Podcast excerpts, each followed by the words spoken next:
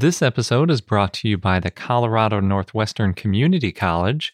Join them for two weeks digging up dinosaur bones from the Jurassic period in northwest Colorado this summer. For details, go to cncc.edu slash dinodig. BP added more than $70 billion to the U.S. economy in 2022 by making investments from coast to coast. Investments like building charging hubs for fleets of electric buses in California and starting up new infrastructure in the Gulf of Mexico. It's and, not or. See what doing both means for energy nationwide at bp.com slash investing in America.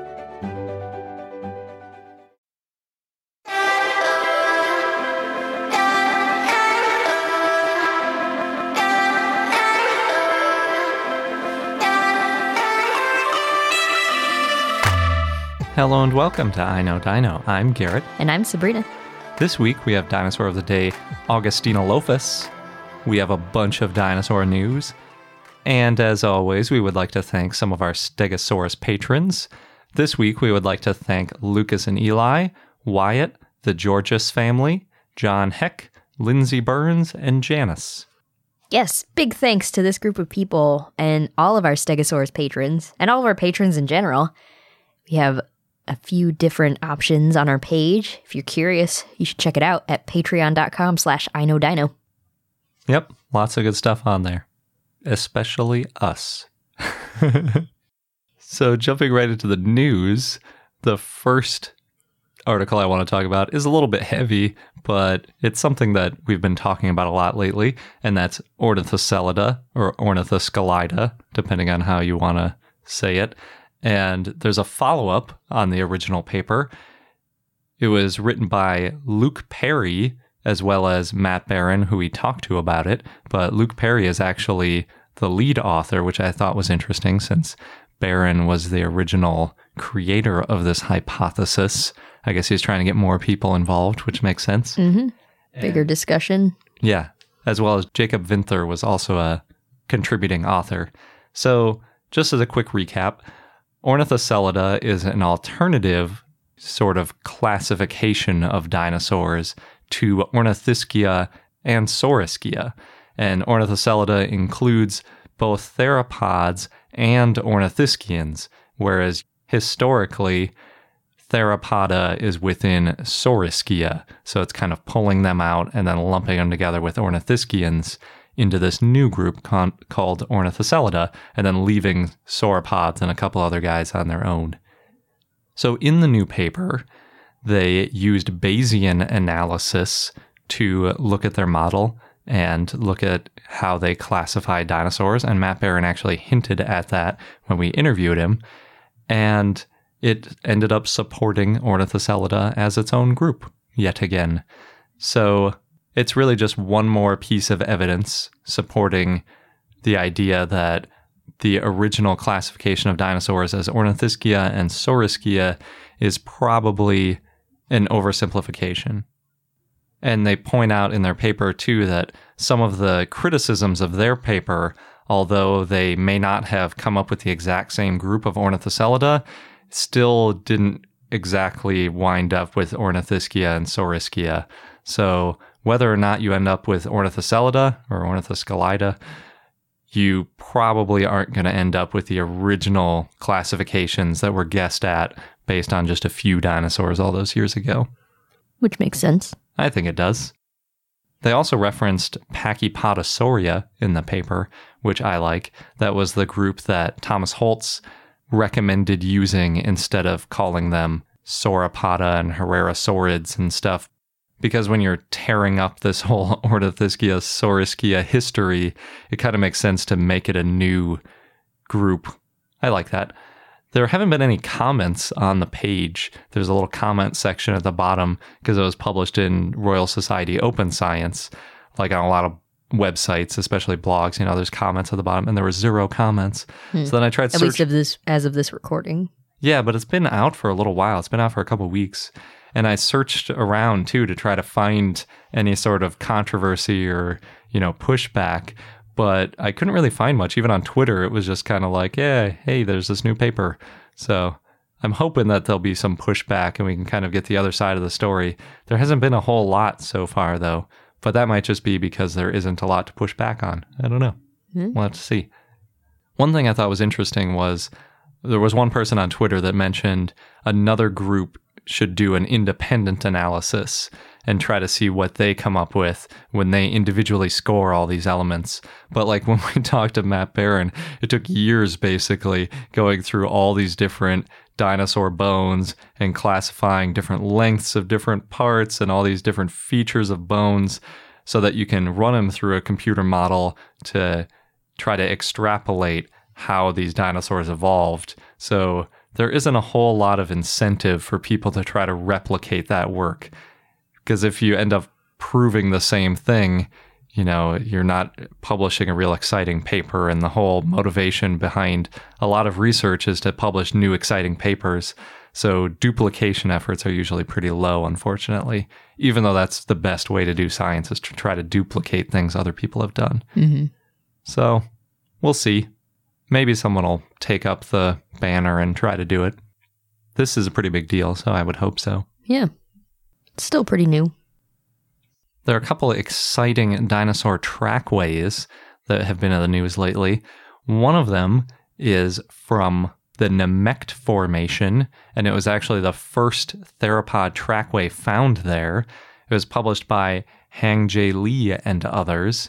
And really, the Nemegt Formation is the major formation in Mongolia. There's tons of dinosaur finds coming out of there all the time. And in this find, they found dozens of prints going in multiple directions from four different types of theropod. So it's a really cool trackway. They also found a Gallimimus foot in the area, although it's in a lower layer than the layer that has all the footprints in it. So hmm. it's not really clear if the Gallimimus was walking around leaving these footprints or if it just happened to kind of die in the same area. and it's not even really clear exactly when it died because since only the foot was found, they proposed that the foot might have actually kind of pushed through that earlier layer where the footprints were. So if you imagine, you know, if you're standing in dirt, your feet could sink into it depending on how soft the dirt is, and you might push past a layer of dirt that had these footprints in it, or you might not. It's kind of hard to say. Mm-hmm. Unfortunately, it appears that the site was looted by poachers, and they basically collected all of the Gallimimus except for the foot. So we lost a lot of really valuable information, and it made it harder to tell if the Gallimimus was around in the same layer as the footprints because if it's just that foot that pressed through to a different layer, maybe the rest of its body would have been on the layer with the footprints, mm-hmm. but we really can't tell because it's been all ruined by poachers. So it's just another example of why these poachers and people that basically steal fossils from public land kind of damage the scientific pursuit. And also, you know, it's a really valuable thing that people there could have learned from, but now they can't.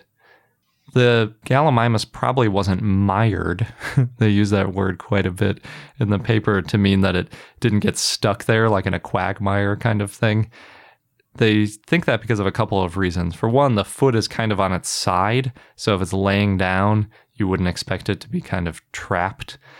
And then another factor is that the footprints don't look deep enough.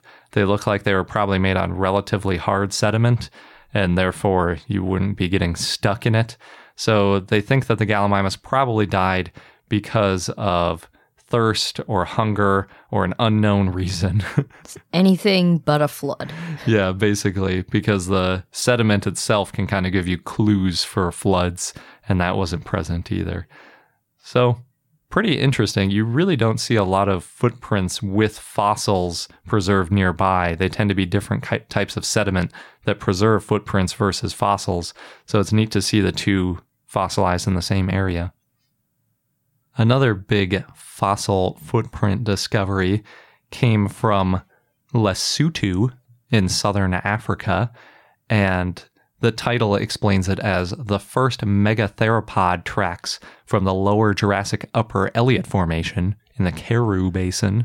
Oh, yeah. And all the headlines around this were there were big dinosaurs in the Jurassic. Jurassic Park was right. Uh, yeah, it was so annoying. yeah, I, I, yeah. Oh, didn't mean to bring up anything there. But it's yeah, Jurassic Park wasn't even about that. I don't know. It's just that was so frustrating. Everything's got to be controversial in headlines these days. It's like they're just making up a controversy. I think it's just point. because the big dinosaurs in Jurassic Park would have lived in the Cretaceous. Yes, at least T Rex. But no one's saying that it's a T Rex. People aren't even saying it's a Tyrannosauroid. So I don't get the connection. But what they did find was some trackways that mostly look like Eubrontes or Kayentopus.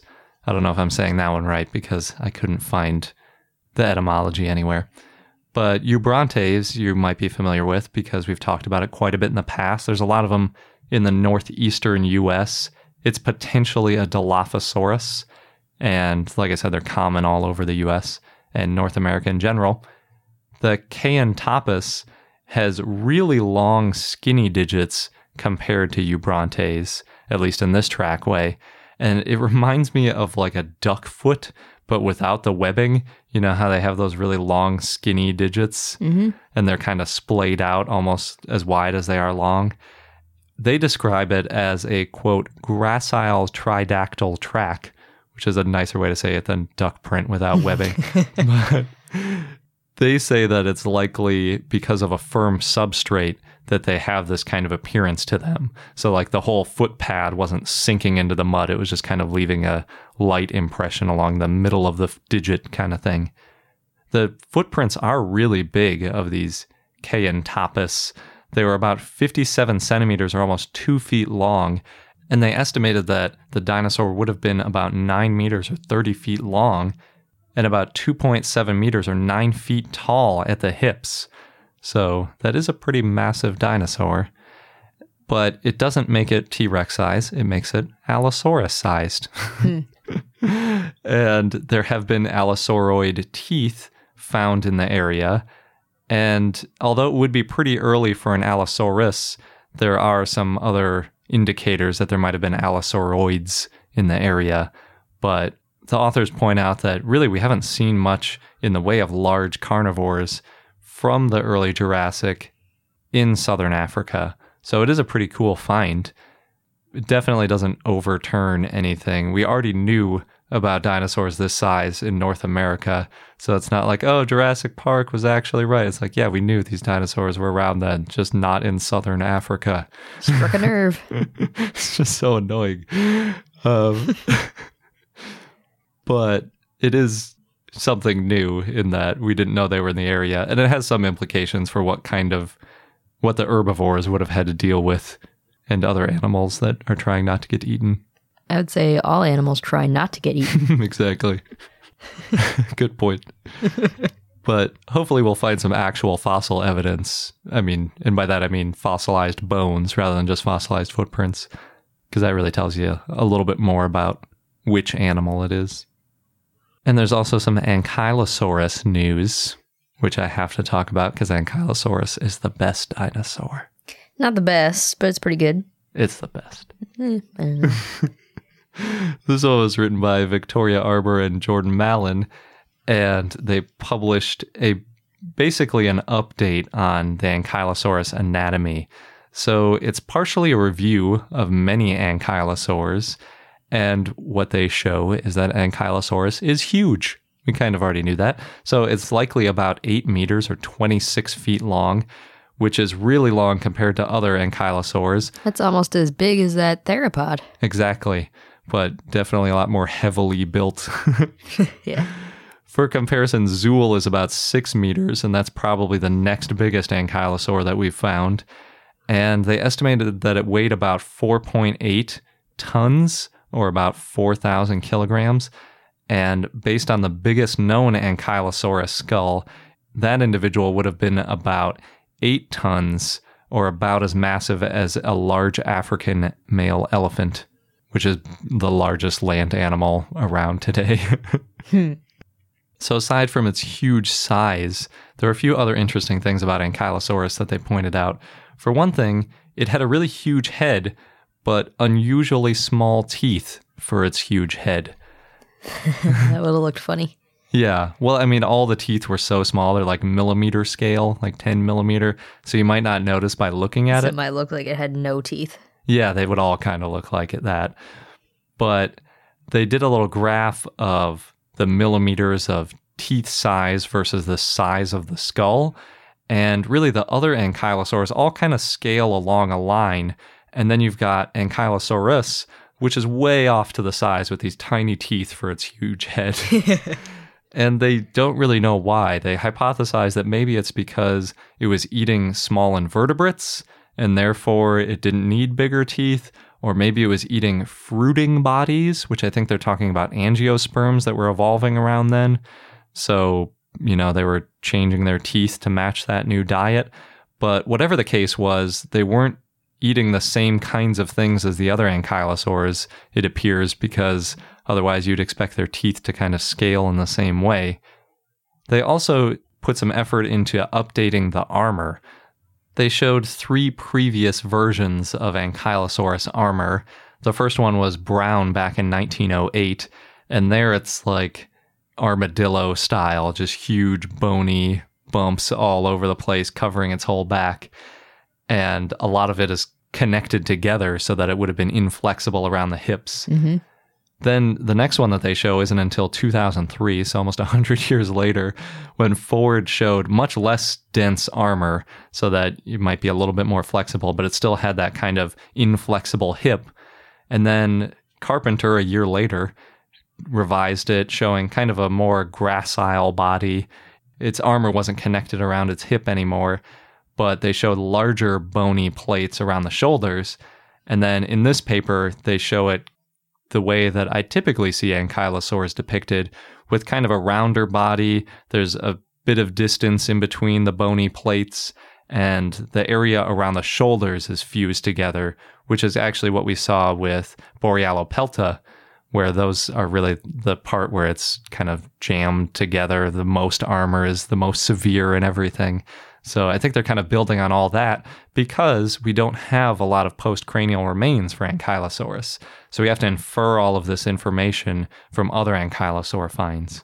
And given that Ankylosaurus is so weird compared to other ankylosaurs, you might question whether or not you can do that kind of thing. It's weird that it's weird. Yeah, exactly. so hopefully it's just the teeth that are weird and we can still infer the rest of its body. They also really amped up the size of the tail club, assuming that it being so massive would have had kind of a massive tail club to match. Hmm. So Or maybe it was like its teeth size. yeah, exactly. that they didn't scale normally. Yeah. Yep. But it's a really cool paper. They go into a lot of detail about ankylosaurs. So if you're into ankylosaurs, you should check it out. There's also some really pretty pictures. Victoria always does good drawings of the horns on the different ankylosaurs. And this one also has the addition of the armor, which is fun to see. Cool. Next, Westchester Magazine published a piece called What Did Westchester Look Like During the Age of Dinosaurs? And it's a really fun piece to read. It paints this picture of dinosaurs in the area based on fossils that have been found there and explains how the climate was much warmer. And Westchester probably would have been on the eastern shore of a broad lake that ran south to Maryland and Virginia, or at least what's now Maryland and Virginia. Mm-hmm. Obviously didn't exist back then. So then it moves on to the Jurassic period, where there would have been a lot of theropods in the area, possibly of Dilophosaurus, as well as prosauropods. So that's cool. And then moving on to the Cretaceous, there would have been Hadrosaurus and the Tyrannosaur Dryptosaurus. And the article, what I really liked about it is it's told kind of like a story. And then there's also this fun timeline and illustrations of dinosaurs in present day White Plains. so overall, interesting read. I like what they did with it. Pop Chart Lab has a new dinosaur taxonomy poster that portrays over 700 genera of dinosaurs in one infographic. Ooh. I know. I was thinking maybe maybe we should get it. it took apparently 500 hours of research to design, and the data comes from current classification systems, including the Ornithoscelida group, which Garrett talked about already. Interesting. I'm surprised that they included that. Yeah, I wonder how many of the hours of the 500 hours it took for that. or if they got like 400 hours in and they realized that and had to start over again. There's also a hundred hand drawn illustrations, and they include some of the favorites. There's Triceratops, T Rex, Psittacosaurus. The poster's 24 inches by 36 inches, and it costs $37, and you can buy it online. So we'll post a link in case you want one too. that sounds cool. Mm-hmm. All that work for only 37 bucks. Sounds like a good deal when you look at it that way. yeah. Unfortunately, it's probably going to be outdated by the time it's printed because those things are constantly changing. Oh, I think it's printed. Then it's probably already outdated. Well, like you were talking about with that new paper. Yeah, Yeah. things are constantly changing. I've thought about making my own version of one of these. And then as soon as I start trying to research making a huge tree, I find conflicting things in new papers and then I just give up because it's Yeah. it changes too quickly. I think in another like 30 years, maybe 40 years, once Things settle. yeah, things are a little more established, we stop finding new dinosaurs constantly. That might be a better thing to do in print. What if we never stop finding new dinosaurs I mean, constantly? if that's the worst case scenario, I'm okay with it. Yeah. so speaking of dinosaur merch, I want to thank Eric and Lauren who both shared about this one with us via Patreon. So for those of you who watched Stranger Things 2 on Netflix, you may have noticed that the character Dustin Henderson wore a Brontosaurus hoodie in the first episode. And yes, it was a Brontosaurus, not Apatosaurus. But anyway, Apparently, that hoodie was sold in the Science Museum of Minnesota's Explore store back in the early 1980s, and now the museum is selling an authentic limited edition of the hoodie as well as t shirts. Yeah, and you could actually see the Science Museum of Minnesota written on the bottom of his shirt, but I didn't notice it when Yeah. I was watching it. I just noticed the Brontosaurus part of it. I don't think it was really on screen for that long where you would notice, Yeah. but people apparently went crazy for it. Well, first, just want to point out that it's interesting as Brontosaurus when it was made in the 80s, back when we thought Brontosaurus wasn't a thing, yeah, Minnesota. and now it's back, Yeah, so it's all good. yeah, that's true. But yeah, on November 7th, shortly after the museum opened their online sales, at 8 a.m. Central Time, their website crashed because so many people were trying to buy these shirts and sweatshirts. And the site was back up by 11 a.m. And then by 4 p.m. that day, Central Times, they had sold 10,000 items, the hoodies and shirts, for $400,000. And their store, Explore Store, was sold out by noon. So pretty crazy. Apparently, they're getting more in stock, so you can try buying them online or visiting the museum if you're in St. Paul, Minnesota. Prices range fifteen to forty dollars. We'll see how long inventory lasts. Yeah, I'm assuming that if you buy it online, they probably just keep making them, whereas buying it in the store would be a lot more difficult. That's what they said in the email that they sent out. Mm-hmm. One of my sisters is a member of that museum, and she forwarded the email to me, and it was like, it reminded me of an advertisement for tickets to a concert that are about to go on sale. Yeah. And it's like, buy them quickly. You're best off trying to buy them this way because we expect them to go fast and we can't guarantee stock and all this kind of stuff. Yeah. Online's where it happens now, where everything happens now, because the reason that even appeared in Stranger Things 2 was that the costume designer, Kim Wilcox, had found the original hoodie online. She was looking for period clothing items, and they bought it for the show, and then they made a purple one for the actor. Yeah, it looks very 80s mm-hmm. because it's got that tail resting on the ground look to it and everything. And it's just that plain yellow colored skeleton with yellow print and then, you know, on a solid background shirt Yeah. and purple. It really adds to the 80s-ness. I guess people just like it because of nostalgia, or maybe they're just really big Stranger Things fans. There's a lot of big fans. yeah. Yeah. In other TV news, Idaho Public Television has an original series called Science Trek, which apparently has been going on for 19 years. Jeez. Yeah. Oh, 19 seasons still. And this month they're releasing a series of digital shorts on dinosaurs. So that's cool. In the series, they visit the Museum of Idaho, they meet Sue the T Rex, they learn about different prehistoric animals. There are six shorts. I think at least one of them's been released as of this recording. The first one's called Dinosaur Basics, and that's about the Museum of Idaho and how they put together a traveling version of Sue the T Rex. Next is Finding Dinosaurs in Idaho, about the hunt for a dinosaur in Idaho. Then there's Eating an Eggs, which explores dinosaur eggs and how much a T Rex could swallow in one bite. Hmm.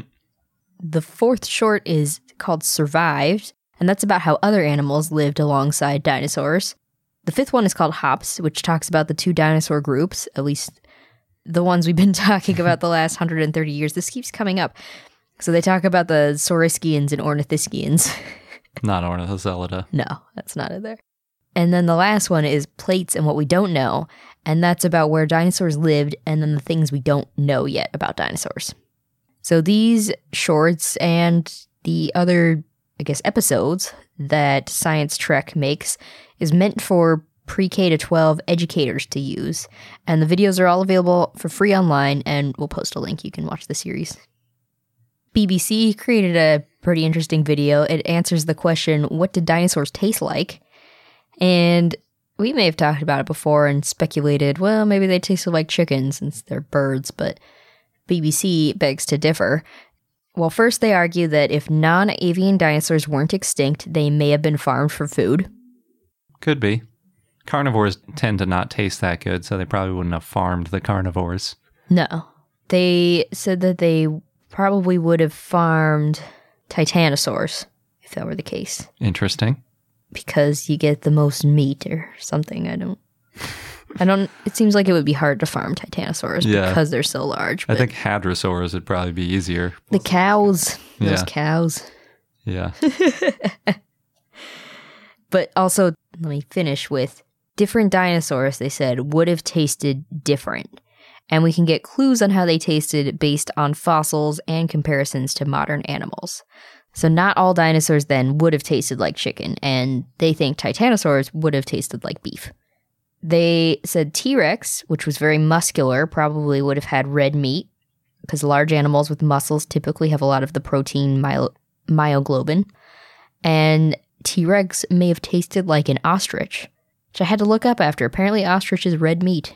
Yeah, we've eaten that. I know we've eaten that, but I didn't think about it. Yeah, I think ostrich was a pretty good comparison.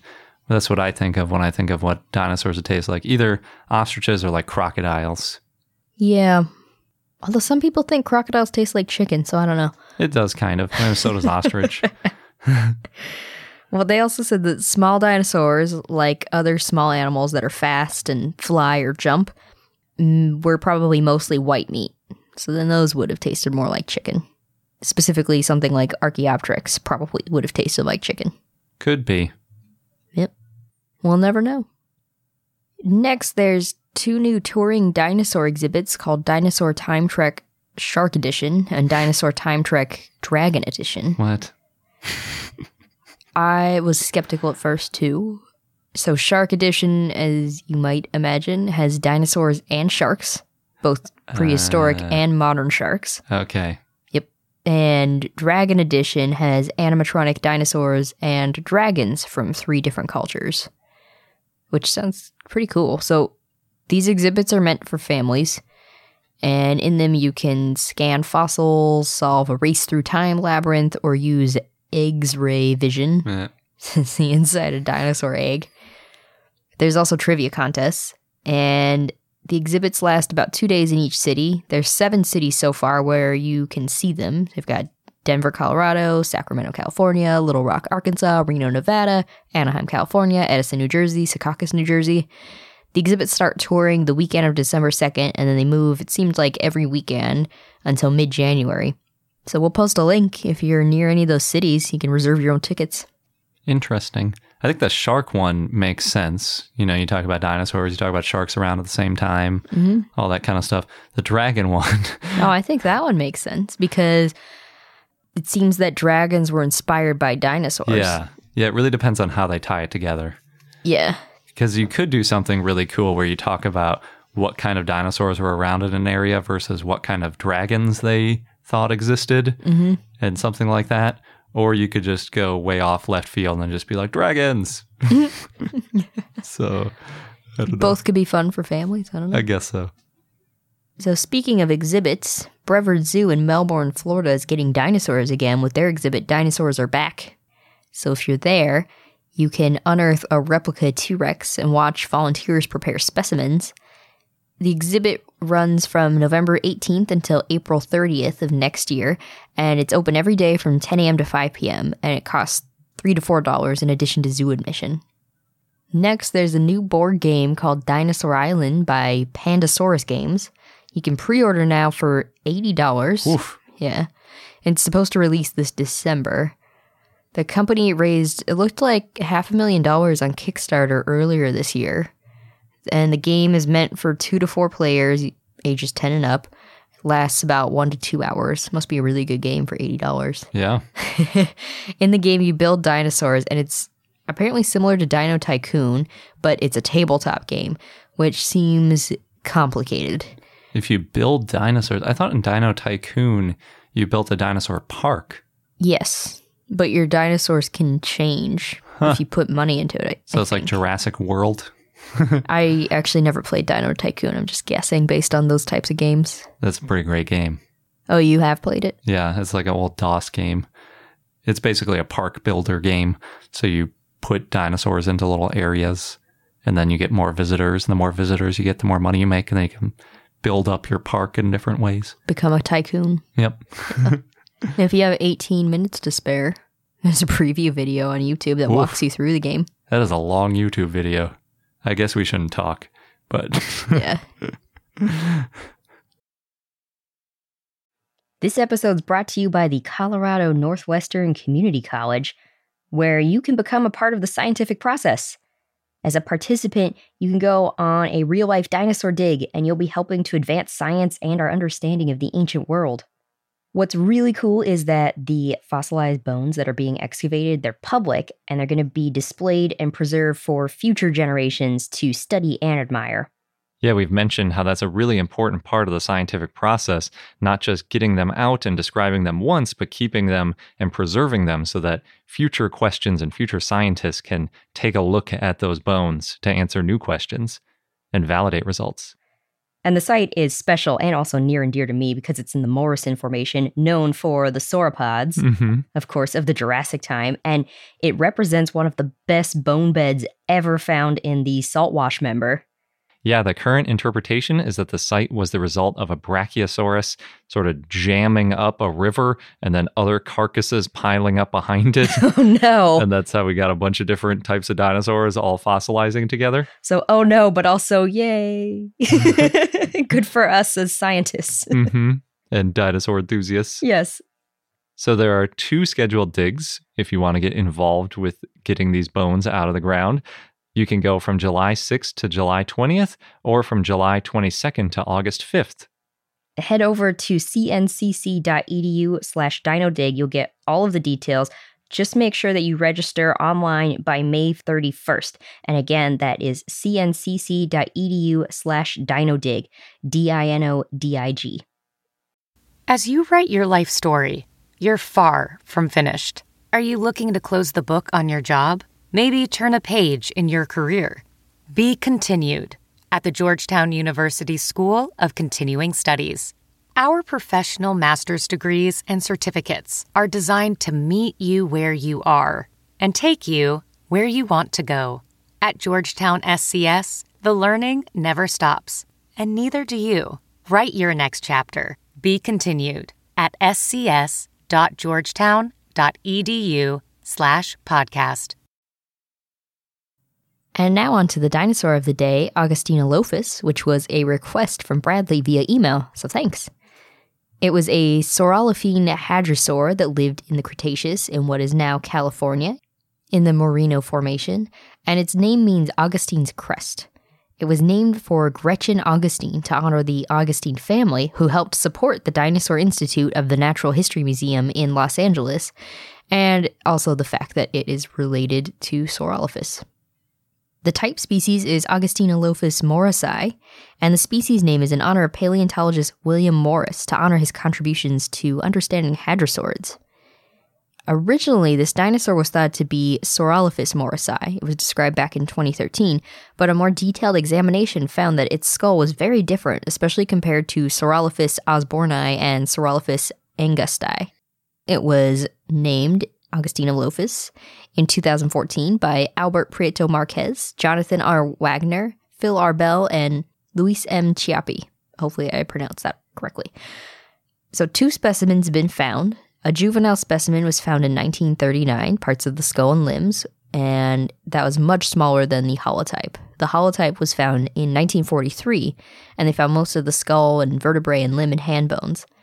Augustiner had a solid nasal crest, which is similar to Saurolophus, so you could see why there might have been the mix up. But not much is known about Augustynolophus. It was herbivorous and chewed its food. An adult skull was about three feet or one meters long, so it may have been a pretty big dinosaur. And there's estimates that it was 26 feet or 8 meters long and weighed 3 tons. Augustynolophus is a sister taxon to Saurolophus, and Augustynolophus, Saurolophus, and Prosaurolophus are part of Saurolophinae. Augustynolophus shows that there was more hadrosaur diversity than previously thought in North America in the late Cretaceous. And what's kind of cool is that Augustynolophus specimens have only been found in California so far. In September 2017, this year, it became the official state dinosaur of California. Woo. And there was a campaign to make it the state dinosaur of California. And part of that, well, I don't know if this was official, but Augustiner has a Twitter account. I think it's at Augustiner And the bio reads Native Californian, Los Angeles resident, older than Jerry Brown, barely, vegetarian, firm believer in science. Jerry Brown's the current governor of California, in case you don't know. And he's old. but not as old as a dinosaur. No. and if you'd like to see Augustiner you can see it at the Dinosaur Hall at the Natural History Museum of Los Angeles County. They have both specimens. Yep, as long as you know where to go upstairs, because it's a little bit out of the way. Unless they gave it a more central position now that it's famous. Yeah, I have no idea. We haven't been there in a while. And our fun fact of the day is that Cope's rule wasn't created by Edward Drinker Cope. So, Cope's rule is the belief that animal lineages tend to grow in body size over evolutionary time. And that's the kind of thing that you might expect from someone who studied dinosaurs. For example, in the Triassic, dinosaurs were pretty small. Late Cretaceous, a lot of dinosaurs were really big. Mm-hmm. Therefore, over evolution, they got bigger, one might say erroneously.